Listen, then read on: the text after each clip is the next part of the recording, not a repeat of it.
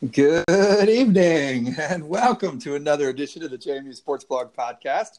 I'm Todd. I'm joined as always by my buddy Rob. What's up, Rob? Nothing. How's everybody doing? Everybody, hopefully, is doing well. Dukes are two and one. They uh, blew out Morgan State over a long period of time on Saturday, 63 to 12. Um, lots of good things, a few things, other things to talk about as well from the game. So, welcome back, everybody. Excited to be here. Don't forget, you can uh, rate and review us wherever you get your podcast. Five points, five stars for JMUSB. We appreciate everyone who's been doing that.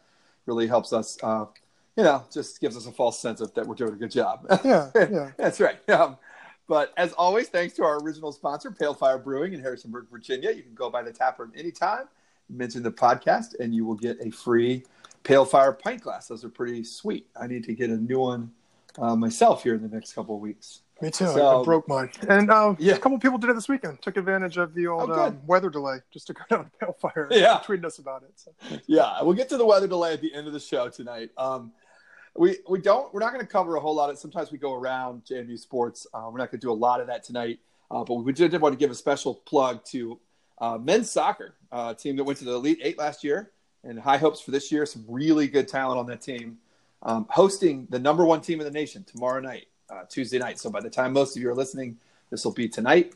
Um, hosting Wake Forest tomorrow night in the Berg really exciting opportunity. So if we got any students or sort of alumni there in the Berg, uh, it's a great chance to get on out and see a really good product. Um, and, and not something that happens very often at JMU, you know, hosting a number one, number one team in any sport. So really, and especially in one where I think we have actual hopes that our team can be competitive.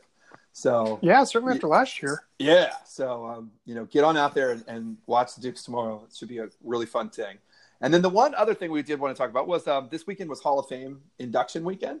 And we just were going to bring it up because a couple of names that, uh, Rob, I know you and I over the years have, have meant a lot to us were inducted on Friday night. Uh, first and foremost, Tony LeZotte from JMU football. One of my top five Yeah. all-time Jamie favorite athletes. Yeah, yeah. Just we've talked about uh, LeZotte on the podcast before when we've done sort of our Mount Rushmores of JMU. Um, yeah, it's so much fun to watch, right, Rob? And just a tackling machine. tackling machine and, and a real key to some of the best, very best teams in JMU history. Um, tackling machine, you know, came in. Brother played on the team as well. So much fun to watch. So, congrats to Tony. Uh, Tom Martin, longtime men's soccer coach, uh, as well. You know, a guy who was at JMU from through all the growth in athletics. So, big thanks to uh, or big congrats to him.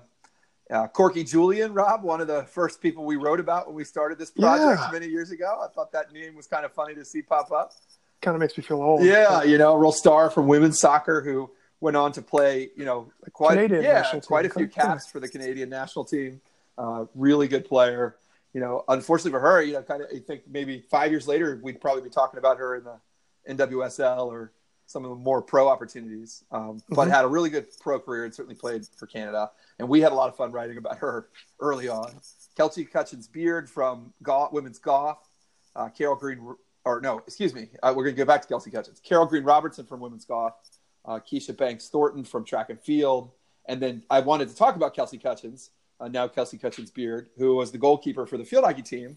And Rob, I, I think you and I, I was very excited to hear, and you'll like this. I, I didn't tell you this yet, but uh, it was great to see Coach Lucas. Uh, Antoinette was I, on the beginning of the video for Kelsey Cutchins. That was her coach uh, at for most of her time at JMU, and a long, long time friend of friend of Rob and I's. Uh, and I got to see her this weekend as well, and, and she was kind of excited. You know, has you know really got let's, let's put it out there, right? She got fired. You know, didn't leave the Yeah. program under the best circumstances, and they've had some success. And Christy Morgan came back, and we love Coach Morgan.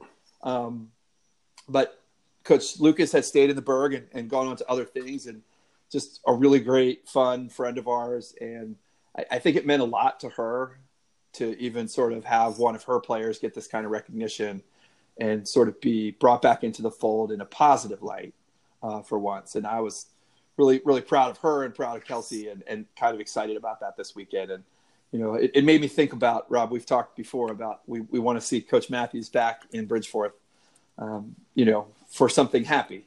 Uh, he was there for Carriers uh, memorial service, but we'd, we'd really like to see him and some of his folks back in the stadium someday, uh, if that's at all possible. So, yeah, absolutely, yeah. Um, get the JMU family back together. But with that, we're going to do um, the Mossy Creek Four Downs, brought to you by Mossy Creek Fly Fishing in Harrisonburg, Virginia.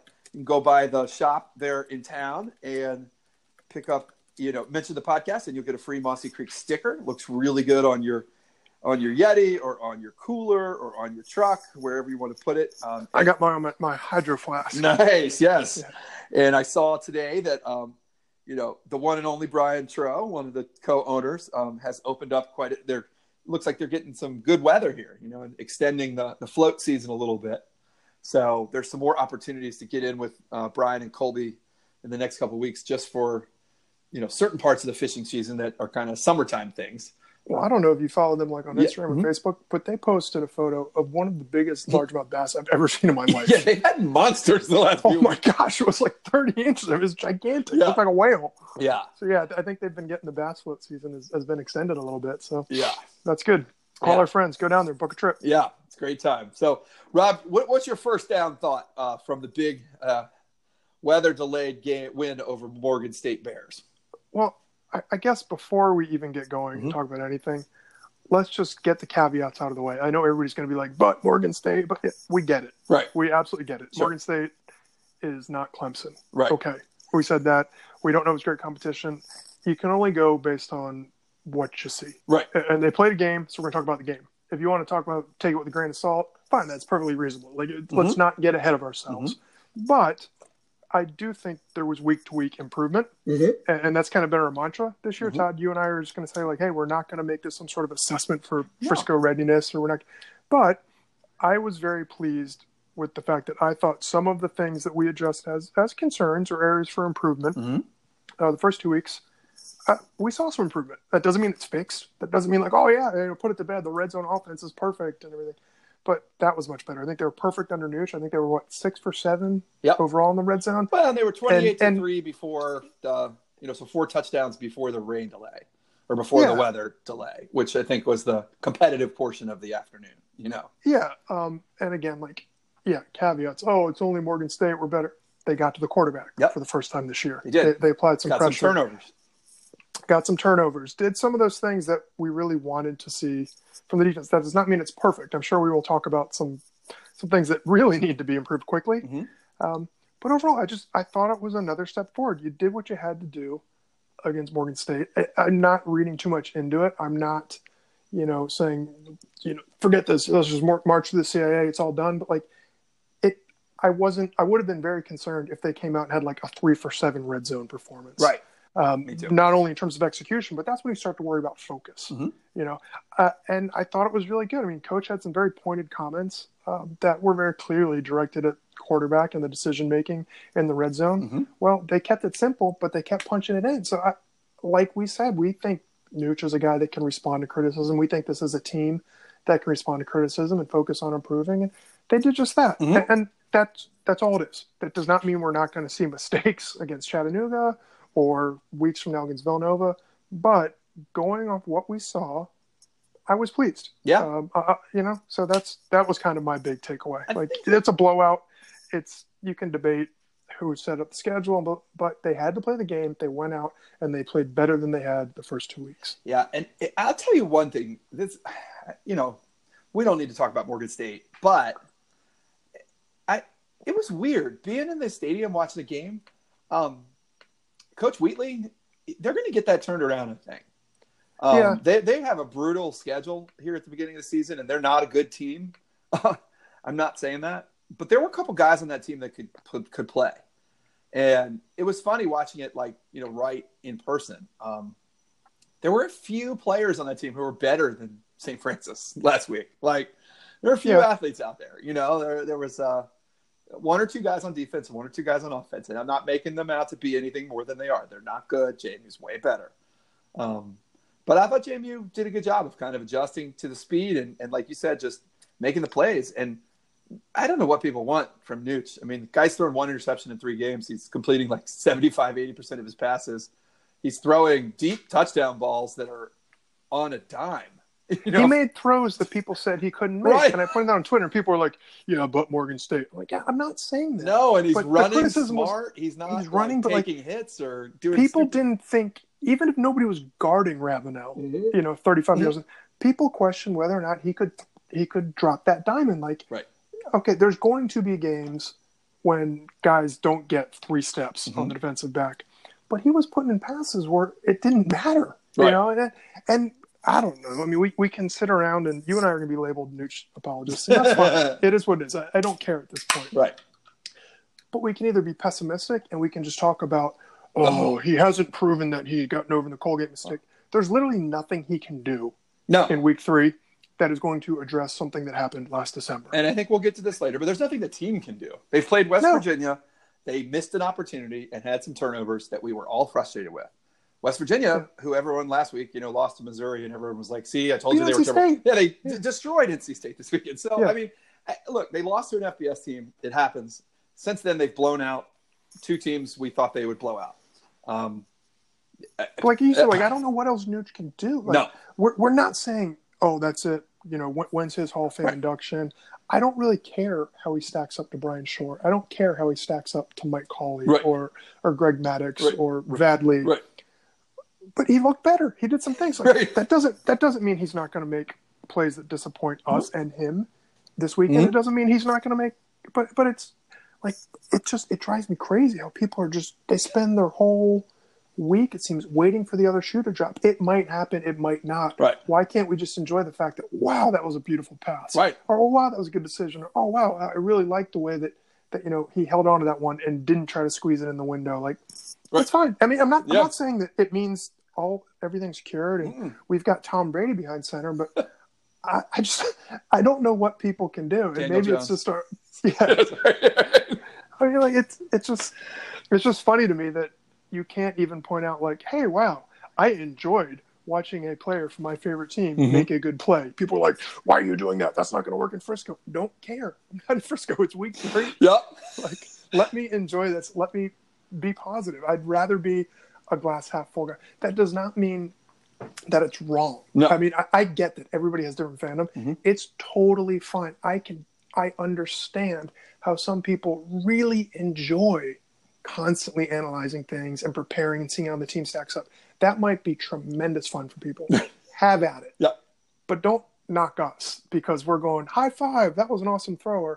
Or oh my gosh, Right. you know, great run by man. Or wow, Polk made a great catch. People are like, yeah, well, North Dakota State's going to be just it's just too much. The only game we played this week was against Morgan State, right? yeah, The only game Yeah, JMU exactly. played, the only game I was able to watch as a fan this weekend was JMU against Morgan State.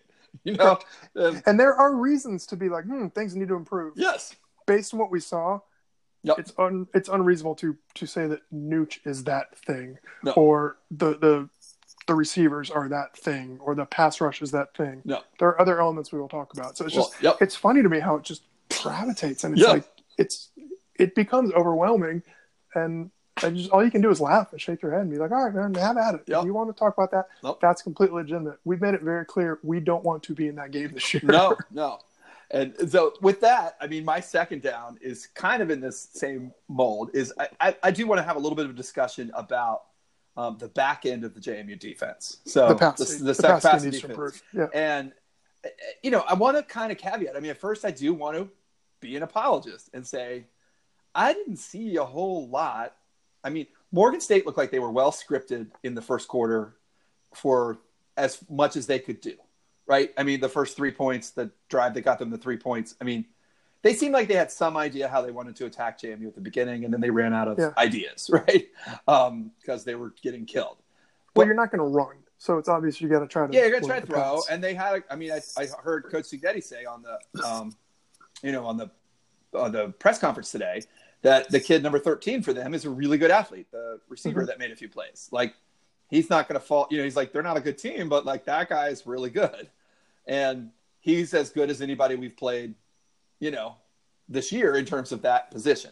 Um, I don't know whether that's right or wrong. What I do know is that Rashad got hurt, and the good news is that it sounds like Rashad is day to day. And Yeah. we were all, I know I was thinking, oh no, hits the turf toe again, or plantar fascia, or, you know, Yeah. this could be long term. It Right? could be a lingering, Could be a lingering thing. worse. It looks like it's more of an aggravation of kind of his leg injury that he's battled off and on a little bit in fall camp. And we heard today that it sounds like he's going to be day to day for a while. Um, if that means he doesn't play this weekend, so be it. But if there's any way to rest him for two or three weeks and get him back full speed for the rest of the season, I'd much rather do that than mess For around. Towson, Yeah, Liam than mess, around, than mess around right now. Um, and we also heard today that uh, both Charles Tutt and Torres Carroll are coming, are ready to come back from the IR. Um, both those guys have battled injuries, and we don't, you know, it doesn't mean we don't think that they might not struggle with that again. But there are bodies coming back that have been missing in that at that position, um, and I'm not going to kind of throw everything out at once. Could the defense improve? Yes. Uh, my problem this weekend, and, and my problem as a fan, and then my problem as a, you know, trying to look at this game in more of a critical lens, is just I really do see this as two different games. The game before the lightning delay, where there was no lightning, and the game after the delay. Uh, uh, and most of Morgan State's things that we're frustrated with the secondary on came after the delay. Um, I, I don't know. I just I think that's a position and a weird thing where you're turning over the roster and you're into some twos and threes playing, and you're certainly with Rashad out and Tutt out and Carroll out. You've been into some interesting lineup combinations back there, and I, I think that I hope that JMU is going to get better at this. Um, I don't know. Well, they're going to need to. They're going to need to because nobody's going to run on as long as Green and Ataro are healthy. Nobody's going to run on JMU. like I, don't, I not with any success until they get to the. I mean, maybe North Dakota State, but nobody else. You know. And Holloway's holding down the middle of the field. What, what Mhm. concerns me is not the overall passing numbers. You look, it was kind of a big number this weekend. You can kind of write that off in terms of like, well, obviously they Time can run, score throw, too. Yeah. Time score. It, it's like it's like pitching to the score. Right. You know, like guys, you don't want to say you do it, but in baseball, pitchers Yeah, if you're up eight nothing, five. you give up. Four You take a little off it. Right, yeah, right. It, just, it happens, Right. and and then you have the Mets bullpen like shut down. um, but there's something to be said for that. What concerns me is the first week I just kind of rationalize it as, oh, some communication issues. Well, week three that shouldn't be perfect, but you'd like to think they'd work that out. Like guys understanding whether they're in zone or whether they're man to man and when to pass guys off and who's picking guys up. Um, what concerns me is not these overall numbers, like I said, it's the fact that several of these plays, dudes just look like they got beat. Mhm. You know, just flat out like, whoa, that guy, you just had a guy line up and run right by you. Um, that's just something that uh, that's more concerning, you know, Mhm. because we've seen now big plays, not huge plays, not 70 yarders, but every week teams have been able to hit one or two, and somebody will check the numbers, maybe I'm wrong, but it seems like there's a bunch of like 20, 30 yard pass plays, not a bunch, but a handful, Mhm. um, more than we're used to seeing with Jamie's. That just concerns me a little bit that it, it seems like every week we're, we're having guys lose one-on-one battles. Again, it's week 3 Mhm. This is no need to panic, but we've seen other aspects of this team Mhm. show clear improvement week to week. Mhm. I still feel like week three, the passing game, we're like, or pass defense, we don't really know what we have, slash starting to be a little bit concerned. Mhm. Uh, you know, is, is that like, it's not, it's I'm not all hands on deck, No. but you know, the rest of the team I think is showing good progress. The passing game is not, it's, it's not a terrible pass defense, Right. but it's not where it should be at this point in the season. Clearly, none of the units are where we want them to be at the peak No. but I, I just I would like to see a step forward with the passing game. Um, Well- it was nice to get some turnovers. Yeah, and that's what I was going to say. I think there needs to be some balance. I, I think when you go back to the first half at West Virginia, which is probably the best JMU has looked all season um, in terms of you know just results slash competition. You know, Yes, um, that first half, they West Virginia had some open receivers, but the pressure got home in time that the quarterback was not able to make the throws. Right there were. Mhm. I don't think JMU had any sacks in that game. They certainly or in that half, but they hit the quarterback three or four times in the first half Yeah. and made him either overthrow a guy or miss a guy. So Yeah. even a guy who had beaten a JMU defender. Um, and I think there is going to be a little bit of a, a balance with Hetherman's defense this year in terms of if they can pressure the quarterback, they're going to take their chances. And sometimes, you know, occasionally they're going to get beat on the back end. Uh, but hopefully it's going to lead to the kind of turnovers we saw this weekend, too. So yeah, I, I think that's going to be a little bit of a thing all season. But I also, Rob, same thing. You've been saying this for two months. And that is in 2016, when Houston took over, a season that resulted in a championship, through the first six or seven weeks, people were saying that this defense is the same as it was under Withers. Yeah, Right? It, uh, hundreds of yards. they're giving up 39 points to New Hampshire, 40 gajillion points to Richmond, and you know a bunch of points to Maine that they had to sweat an end of a game for a team that wasn't highly touted at the time. And everyone was like, "This is terrible." And part of it was they had, you know, Trott's scheme was new. And Mm-hmm. looking back three, four years later, nobody's going to say Trott didn't know what he was doing. like they Yeah. won the championship, went back to Frisco, and were pretty good last year. You know, Todd, it's interesting because I was thinking the exact same thing. Yeah. I didn't even want to bring that up because then pe- I thought people would say, you're doing, you know, the very thing you said not to do, looking at this long term and big picture. But like, I'm not trying to say, and you're not trying to say, don't worry, come December, this team will be playing league champion. No, just, we're just trying to say, like, it's foolish to think you understand, you know, the ceiling and the floor at this point. It could get really bad. People get hurt. I mean, look at Yeah. look at Saints fans. Yeah. Saints fans thought they were going to the Super Bowl 24 hours Right. ago. Drew Brees gets hurt, things changes. Um, sneeze. Oh, my bad. Yeah. Uh, but the same thing. Like we thought the team was just going to need to outscore guys sixty, or outscore teams sixty to fifty-five. You know, yeah, in Houston the first year. Yeah, yeah, yeah. Things change. It's just, it just Yeah. phew, things you- like week to week. You know, Like, Yeah. let it go. But there's there's room for improvement, and Sure. that's something that you and I are aware of. Every fan who watches the game is aware. The team's aware of. But Sure. they're talented enough. I mean, I'm not worried to think that like Wayne Davis isn't good enough. Or No, no, no. Robinson Adam isn't Smith good enough. forgot how to play. Adam Smith. These guys are good. It's a new system. We don't know what's going on, but um, I don't know. It's I, again, I'd rather be optimistic and pessimistic and think they can get better. Um, I'm not going to freak out and think that this is going to be some sort of team that's going to give up 50 passing touchdowns Right. come CAA play. What about third down, Rob? You got anything else here? Well, I just I was excited. These blowouts can be kind of boring from fans. It's tough to read too much into them, as we've talked about ad nauseum. One thing that I think is cool is it gives, particularly with the new red shirt rule, Mhm. it gives Cignetti and the coaches a chance to develop depth.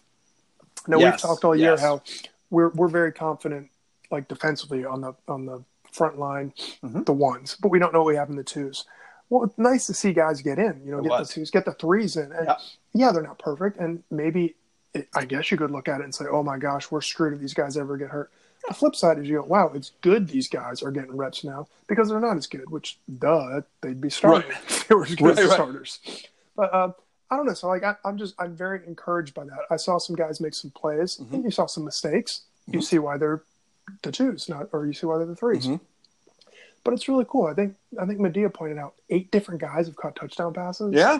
um, probably only a few fewer than that have run for touchdowns. Right. So, yeah, we're all looking for like people to just take control of these jobs and you know have the clear number one running back or the top two or three receivers, and that will happen. Uh-huh. But it's also nice that we don't need to play those guys Mhm. four quarters Yep. in these types of games, Oh yeah. and you can get young guys who, who might not see the field again Mhm. after next week, uh, or or maybe they will. But it's just to get over that kind of first game jitters, get your uniform dirty, get your first hit. I think can only pay dividends down the road. I do and, too. and it's got to be motivating for like a player. That, that's one of the best things about Yes. this redshirt rule is like you get in there and Yeah. just get some reps, get in there, and Mhm. you know you can always maybe convince yourself. Really stay stay true to that like next man up mentality. Mhm. You're like, okay, I've seen the field. If something happens, I'm ready. I'm not gonna be intimidated. You might not be perfect, but so I don't know. It just it's nice to actually see guys get on the field, get game experience, be in front of a crowd, Mhm. and you know, in some cases, get in the end zone, make Mhm. a pick, you know, make a play. So it, it's cool. Uh, It's one thing that I really think is neat and more logical, particularly for FCS teams, about this four-game redshirt rule. Me too. And that, that's what I was. It's um. It was great to see Latrell Palmer out there. Mm-hmm. You know, a guy who's probably fifth on the depth chart, a running back, but was a And not only it great to see him, it's hard not to get excited. Yeah, it's hard not to get excited. Him potentially having four more years of eligibility. Oh yeah, and um, Julio IML. I, th- I think actually, Coach said he's going to travel with the team this week. Um, you know, it's definitely exciting to see some of those guys get in the game, and and like you said, I think it helps them when they go back to scout team this this week or next week. You know, it's with a little bit different mentality of a little bit of swagger. Yes, yes, Yeah. a little bit like I know what I'm doing here, and and I certainly think in terms of, I'd be, I'll be interested to see look back five or six years from now and see if it affects the transferring at all. Yeah. Because to me, if I'm a kid who like doesn't ever see the field, and I have to redshirt all year, I'm I'm sort of always questioning like, am I going to get the chance next year? You know. Yeah. Where Am I gonna now get it's like, recruited oh. I got Yeah. in. I know I can do it. I know I can play here. I want to play here. It's really fun. Like, did you see the streamers when I score? You know, Yeah. like, and, and that's kind of cool. And I, I, I think you could see a path for yourself in your own mind. I think that's really good. And the other thing about these games, you know, Rob, I know we joke every year. We, we kind of complain about these two cupcake games that JMU tends to get every season. Um, but even some of the guys who are maybe, I don't know if you call them ones or twos or what you call them, but, you know, think about uh, this week.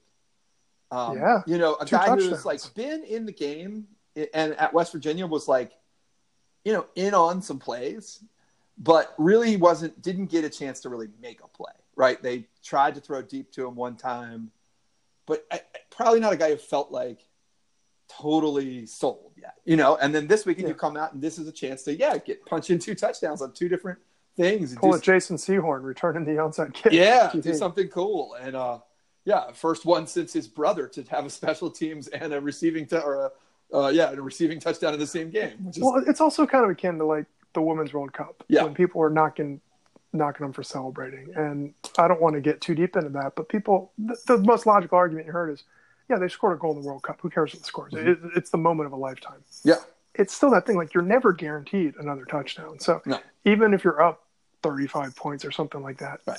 yeah, you getting to score a touchdown in a college football game It's pretty darn cool. I mean, Gage Moloney had only thrown like one pass in college before Yeah. this, and he was getting murdered at Colgate last year, and he got Yeah. to throw a touchdown this week. You know, so that's Yeah, pretty exactly. fun. Yeah, you know, Cole Johnson comes in and did pretty well, threw another touchdown. Like Mhm. that is neat, and just if for nothing else, then even if it's just the confidence Mhm. that guys are not going to be intimidated. It, it's much better to come in and do it early in the season Mhm. and be in front of a crowd and scoreboard or not. I don't know. I've never walked on a field in front of twenty thousand people. nope. I'd imagine it's a bit of a take your breath away sort of moment. Right, right, right. Yeah, exactly. So it's good to get it out of the way. yeah, that that's why they put these guys in mop up time. It's not just to save save save the uh, health of the start, starters. So I'm encouraged. It, clearly, there's a drop off. Duh, Uh, you know that's Yeah. there's got to be, but that's that's just it's it gives me a lot of confidence going forward, and I'm sure it gives the players even more confidence. Yeah, and and my fourth down in that way is is along the same lines. It's um the running back position, and Mhm. I was so pleased to see. You know, last week we're we've sort of everybody's been gnashing their teeth a little bit about okay, is it too much committee? Is there are they playing the right guys? Are people getting unhappy? What's going on? It was great to see Percy score a couple times, Yeah. and, and seemingly be happy. Uh, Jawon Hamilton, I thought, was one of the better players on the field this weekend. Um, Dude, he's he's scary. I yeah, mean, it's really, like, really he had that big one, and then there's holding, and they backed him up, and then he just took it to the house. He's like ten yards longer means nothing to me. Right. Like that And- was impressive. Yeah, and Vanhorse didn't do anything to dissuade us from the fact he's been great. I mean, he Yeah. caught a really tough touchdown and you know was a good player. Um, but in terms of just, it felt like uh, everybody got a little, you know, got their beak wet a little bit, so to speak. Van Vanhorse made. I mean, it was a. You can say like, oh, it was a nice catch. That was a tremendous catch for a running back. Yeah, uh, Cignetti talked about that today. Yeah, Yeah, the, the toe tap, like he, Mhm. that's not something a lot of receivers can do consistently. So I was No. pretty impressed with that. no, but I was really happy to see Percy and Jawon feel like they got theirs this weekend.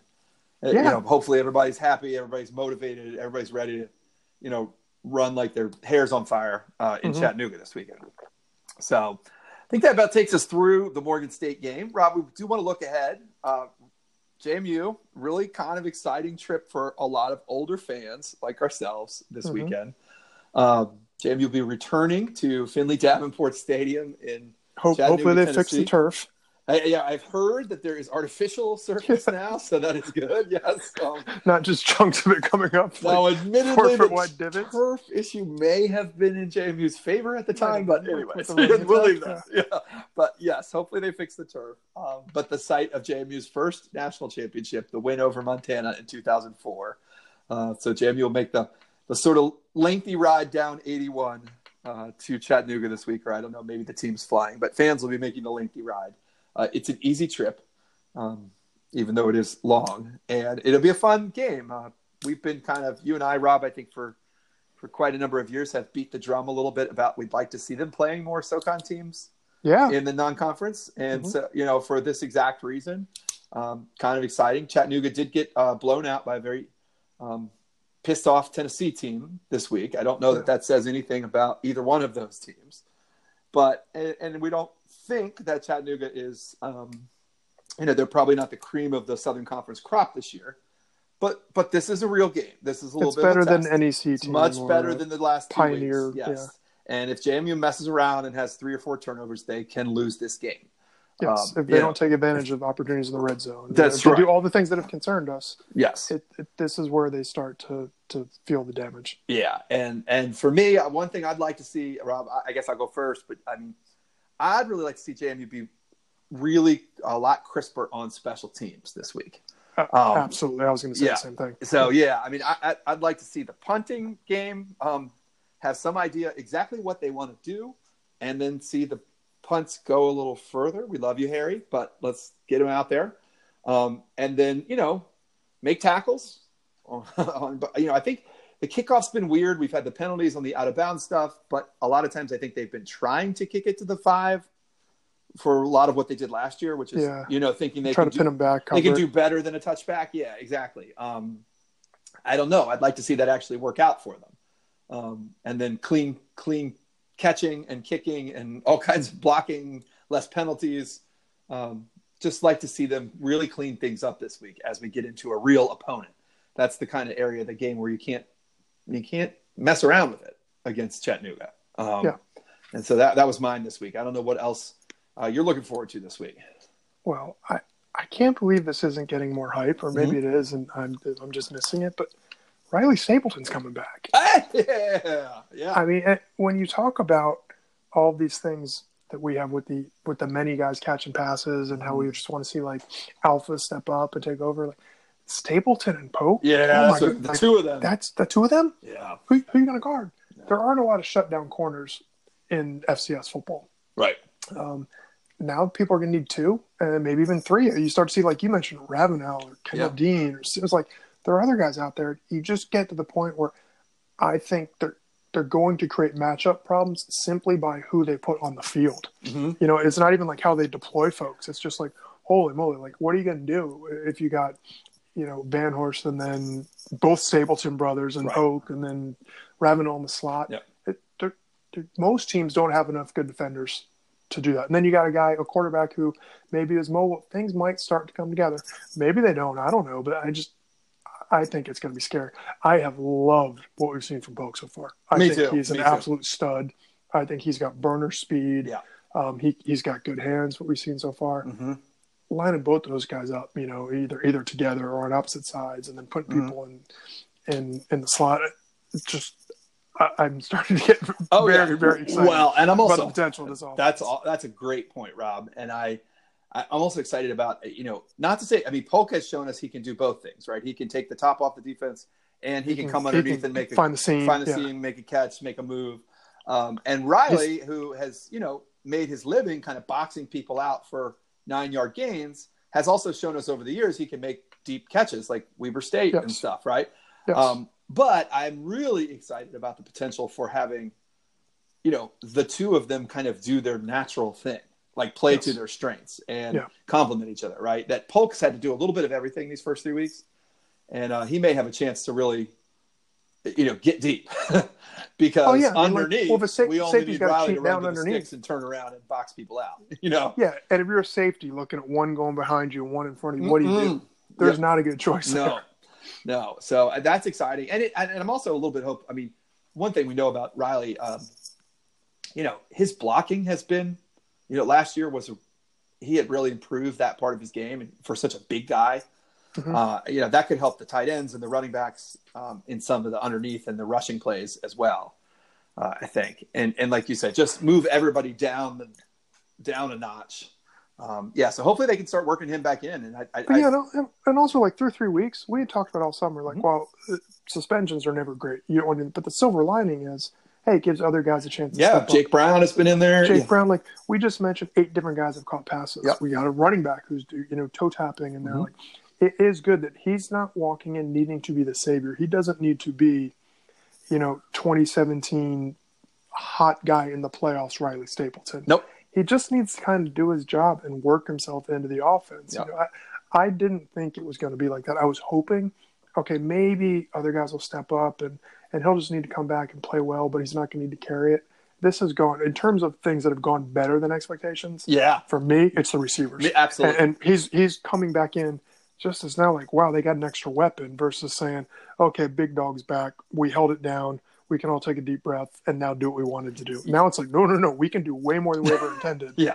because all these guys can catch passes and run routes and block so i'm really excited to, see that kind of the passing offense with its full complement of weapons Yeah, I think that's a, a great way of saying it because you're right. I mean, we said they missed him at West Virginia a little bit, but Mhm. but in general, you're right. We, they haven't missed, and they really haven't. It, it hasn't been a problem. Um, it's not like we've noticed it that much to the point where we have forgotten. I mean, we have Yeah. kind of overlooked the fact that he's coming back, and yeah, I'd love to see him just block well, not have any penalties. You know, maybe get two or three catches this week. Sort of just work your way back in and and be ready for what I think is probably going to be a big game um, when JMU goes to Elon the following weekend.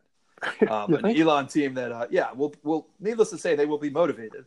And beyond that, they've looked darn good the last couple weeks. Mhm. Um, so that looks like a real challenge for JMU. Um, and with that, I think we're going to transition over to an overtime topic. You know, we've been hinting at it a lot. We've been complaining a lot, um, but we, we, we couldn't resist. Um, I did. I, I- I have to fess up, Rob. So our, our topic tonight is uh, sort of the all-time worst JMU takes. So whether that's you know things that people have proclaimed or predicted or complained about or you know just bitched and moaned unnecessarily or kvetched too much. Um, this is sort of the worst takes at JMU. And I have to fess up, mine was non-football related this weekend, but I was extremely, extremely frustrated um, and probably sent an ill-advised tweet on Saturday about the weather delay for a bright, sunny afternoon in the valley. Um, I, do- I will admit that I think JMU, you know, it's still a terrible call from a weather perspective, uh, but they did a very good job in terms of, you know, I thought it was very decent of them to let the high school band kids play, even though they were canceling halftime. There were obviously seven or eight hundred kids in the stadium, and all of their friends and family there to see them, and they did make sure to prioritize that. I thought that said a lot about JMU and and and just it, it was a good chance for them to take a step back and, and think about the mission of the university beyond football, um, as opposed to say, you know, we saw a couple weeks ago they canceled a field hockey game in overtime because they wanted to have a pregame fireworks show at Kent State. Kent State, yeah, yeah, you know, and that's just bad, right? Yeah. Um, I thought JMU did the, did right by those kids, did right by those families this week, and kudos to them. Um, I would love, I still would love. I'm not trying to back off my apology, but I would love to know the process for how they decide these things. Um, you know, I came from another university, and and, and we did listen to a civilian employee in the police department who was the emergency manager slash meteorologist about a lot of these things, and it wasn't always probably the best decision. And I'd love to know how they go about it because that was just weird. Um, you know, and it's tough to ask whether it's students or fans when you really clear the stadium like that. I mean, they sent people back to their cars, which one, if there's a massive storm coming with lightning and tornadoes, I don't know if it's the best thing to like send everyone out of the stadium wandering onto concourse or something. Field. I don't know. Yeah, I don't I don't know what the answer is. But that it and then it's really frustrating, right? Because you can't it's 28 to 3 against Morgan State um, on a warm afternoon and it's sunny and I don't you can't complain about anybody not coming back to the stadium at that point. Um, but that was my that was one of my worst JMU takes of all time. So in that spirit, Rob, um, what are some of the other ones? Let, uh, I don't know, maybe a couple each that have just Well, been I, I guess if we're kind of pointing the yeah or looking in the mirror, Yeah. I, I believe I made a bunch of noise back in 2013 about the fact that JMU was likely. I, I didn't say like, will JMU get back to March Madness? I was putting it in terms of how many times will JMU get back to March Madness under Nation, Cooke, Curry, and Bessick. yeah. Oh. It was oh. like I was like, you know, I, I think I went so far as to be like, they have the potential to go all four years, but I think realistically, they'll go at least two. You know, and it just shows how you can kind of get caught up in the moment, similar to how you were. Like I was at home on Saturday, so Yeah. I'm hearing like weather, and they saw something on the radar. I'm like, whatever, you know, the hands are tied, NCAA. Um, but if you're at that game and you're enjoying it, you got to leave. I can certainly see that. It's the same way. Like you get, you, you go to JMU as a freshman and you make the tournament, or the, the team Yeah. makes the tournament like it did with me. And you start to think like, wow, this is cool. It'll happen again. Then you wait 19 damn years and you go back and you're like, wow, oh, it's all these freshmen. We're going to do it. Yeah.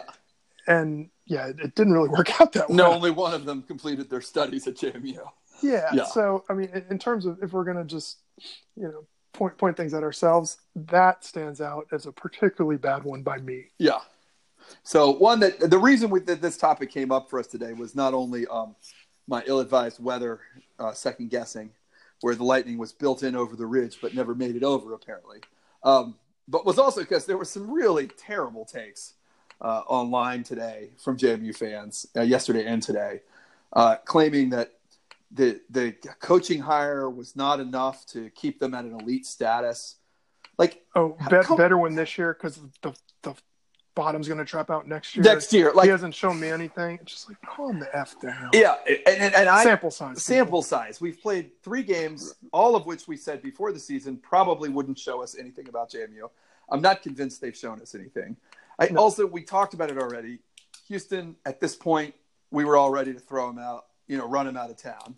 So, and, and more than anything, I think um, there's I don't know if there's some, enough pepper to go along with all the salt uh, coming out of some of the JMU fans who, you know, Houston was very media friendly.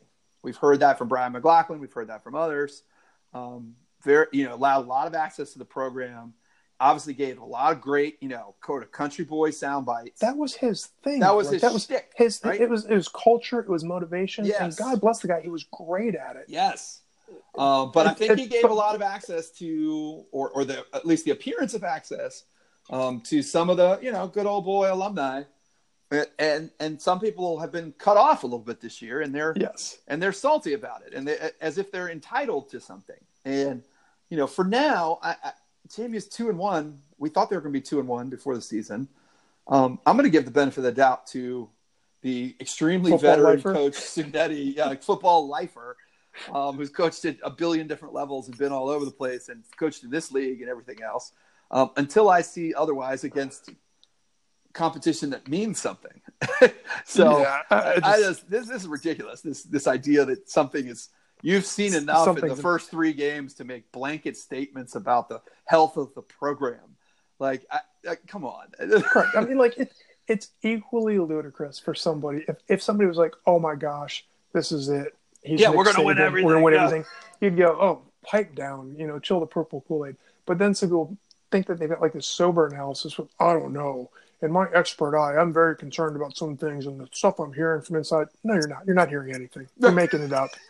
Uh, you know, your freaking neighbor used to play, and this guy knows this guy. Shut up. Right. It's just you're watching the games like we are. Yeah, yeah. You know, there, there are very few people with inside access. The few people who do have inside access, who you and I have Yeah. spoken to, have said nothing but great things. Like, hey, you know, and they haven't been like, he's perfect. They're like, hey, man, he's made a great first impression. I've enjoyed meeting with him. I've heard good. Like, right. okay, they're not saying let's build the statue, but it's just calm down. And the reactionary nature of of football fan bases is crazy. So, Well, and sometimes you end up building statues to Joe Paterno, and yep, that you know, and I think there's a little bit of that. I'm not. Please don't say I'm equating Houston with Paterno. I'm Yeah. not. But let's all calm down, right? you Houston left us for East know. Carolina last year, and we don't know what we don't know, right? Yeah. You know, and we don't know it on either side. So un- until I see JMU, you know, losing four games and getting eliminated from the playoffs this year, um, I'm going to reserve judgment for a while. So Yeah. that's sort of how I feel. Um, I, I think uh, you had another one, Rob. Well, yeah, I, this has always been my favorite. Yeah. Um, you you know how I've tried to intentionally avoid the whole FBS thing, Yes, yes. but this sheer notion that like JMU brings the DC market. Why why can't Bourne just do his job? Right. You know, if I was Jeff Bourne, I'd be on the phone every day, and you better believe it. I would just tell the ACC we can bring DC, and oh my gosh, damn it, I'd get stuff done because I know how business works. I'm a businessman. Take me seriously. It's just like shut up. This it's just like it's absolutely insulting. First of all, to think that Bourne and the powers that be haven't done some sort of demographic analysis and presented JMU's fan base in the greatest light possible in Yes. terms of like, oh, educated, buying power. Um, Yeah. where they're we're in major media markets. We've got alumni presence in Charlotte and Virginia. Like, it's insulting that people like online are like, I just I tell you what I do. You know, we'd be in the ACC today if I don't because I would call them and tell them this. And oh, we've got. I mean, like Todd, you and I live here. Like Yeah. DC's not a college sports town. No, Nobody's making a freaking college conference decision no. based on I mean, DC. Maryland I mean, can't get people out there. Maryland, I mean, and they like, got ten times more alumni. You know well, exactly. Like we live here. Like you know who has a presence in this market? Every single college in the world. Yes, it It is the most fragmented thing. Yeah. It, it's Michigan, dumb- Ohio yeah. State. Penn, I think Penn Alabama. State literally has more alums than, Yeah. than JMU alums in this area. Like Right. there are big schools, and they all send send people here because it's a big freaking job market. It's an international job market. So like, just this entire notion that oh, you know, we own it. You don't. It's a very fragmented market, hmm and it's just it it's crazy. I mean, like they're acting like oh, we just it's absolutely dialed in, and JMU's yeah, so much the fact that we need to pay for airtime Uh, on NBC Sports. God bless Bourne in the uh, and I'm not Yes. knocking the university. I think that's smart. I think they're recognizing there are inroads to be made. Yes, But we are buying airtime on a network that regularly shows Larry Michaels talking talking about skin tangibles. intangibles. You know, like th- this is not this is not a network with with surplus of programming. Oh, It is there, and the school is doing what it can. They're putting their best foot forward. They're Mhm. trying to do it. So I just find it absolutely ludicrous Yeah. when people uh, make these statements like they, uh, you know, we bring the market, and if only Bourne would mention this. First of all, it's not true. Second of all, I'm sure he's tried to put it with actual numbers Right. and make that case. It's, I just I cringe at it. We all would like to maximize this and do the best. But I don't think anybody's asleep at the wheel. I don't think that there's just a bunch of people sitting in these major conference offices being like, hmm, if only somebody could tell us if a school could bring us the DC cable market. Like it's just Right. it just Yeah. it just cracks me up. I mean, it, this, Yeah. this is a pro sports town, pro sports Yeah. town, and after that, it's a college basketball town, and it's a big time college basketball town. Mhm. Maryland, um, G, GW, well, GW and George Mason playing the A10, which Yep. is you know Bigger, big yeah. mid major slash major Mhm. college, and I don't even know if you can see those games locally. Like it's just it, it's not a draw. It's not feasible. And it's just insulting to the people actually making these decisions and making the case on JMU's behalf. Yeah, yeah. That and, and in a, in a similar uh, line of thinking, there, um, I'm sure Bourne would probably. Uh, I, I, I'm guessing there's probably no comment he's ever made at JMU that he'd rather have back more than the 18 to 24 months Yeah. comment, um, suggesting that JMU might uh, be a part of the you know sweep up to FBS Well, at and, one and point. we deserve some of that, some criticism for that because we definitely. Yeah. I went back and looked. We definitely posted that out of oh, context without a link, the fans on that all the time. Yeah, and you can So- explain. But his point was, yeah, I could see things evolving to the point where there's a shakeup, and JMU was part of that next level. Like he was basically saying, in 18, 24 months, the whole thing could blow up. The P5 could break away, and JMU would be a part of that G5 ish. But Yep. people like us were like 18 to 24 months. Yeah, here It was we go. the summer. We needed content. Yes. We got excited. Well, then we got uh, a little past the 24 months Mhm. um, to the time, and, and for me, this is the all time worst take of all time at JMU. Um, we got slightly past the 24 month mark, and we got to the point where it, what eventually became Charlotte and Old Dominion uh, going to Conference USA. And we got a uh, message board poster at JMU who said, Book it. JMU is going to Oh. CUSA. Yeah. And, um, and, and, and to the message board person's, you know, I don't know, credit or discredit, they were just a message board person. Yeah. Like there wasn't anything to it, but it got picked up by It could have been like some- the Spider Well, Father it- version of JMU Yeah. message boards. yes, it could have. And it got picked up by like serious media outlets Yeah. who thought this was real and, and fanned it, you know, for 24 hours or so until it uh, turned out that not only was JMU not going, um, but two schools I think most of us think we were better than Charlotte and Old Dominion were going um, at the time. I, I'm not saying we are or we are not uh, at this point. Um, we are. Come on.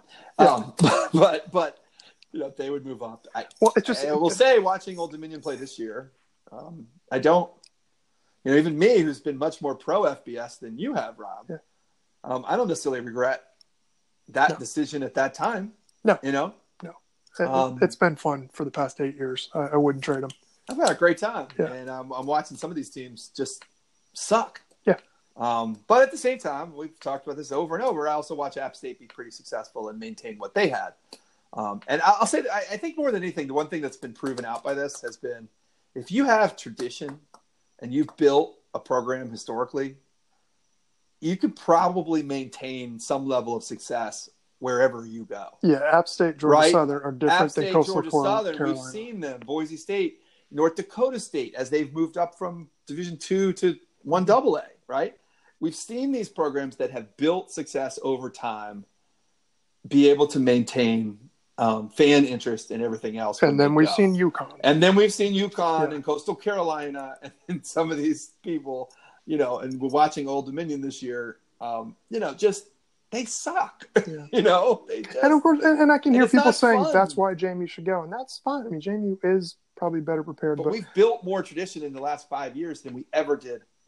Uh, You know, then uh, we've built as much tradition in the last five years as we did in the previous twenty. Yeah. You know, and, and, And- that's and no maybe- knock on the previous twenty. We needed the previous twenty, but that's the truth, right? Our fan base is totally different and evolved today.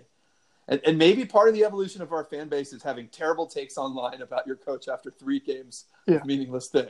Maybe part of the evolution of your fan base is having a player's uh, former player who gets drafted into the NFL's mother realize that uh, the fan base for the NFL franchise is considerably more difficult to deal with yes, than the fan base of the extremely supportive FCS program where their son played before, Mhm. right? Yeah, I mean, mm, it's just funny. Uh, the entire nature of the book it or it's happening or no, I heard inside source. You don't have a source. You- you Houston re- doesn't know what he's doing. He's worse than Withers at coaching defense. yeah, That's what we heard after the first five weeks of the Wither, uh, the Houston era. Yeah. like come on.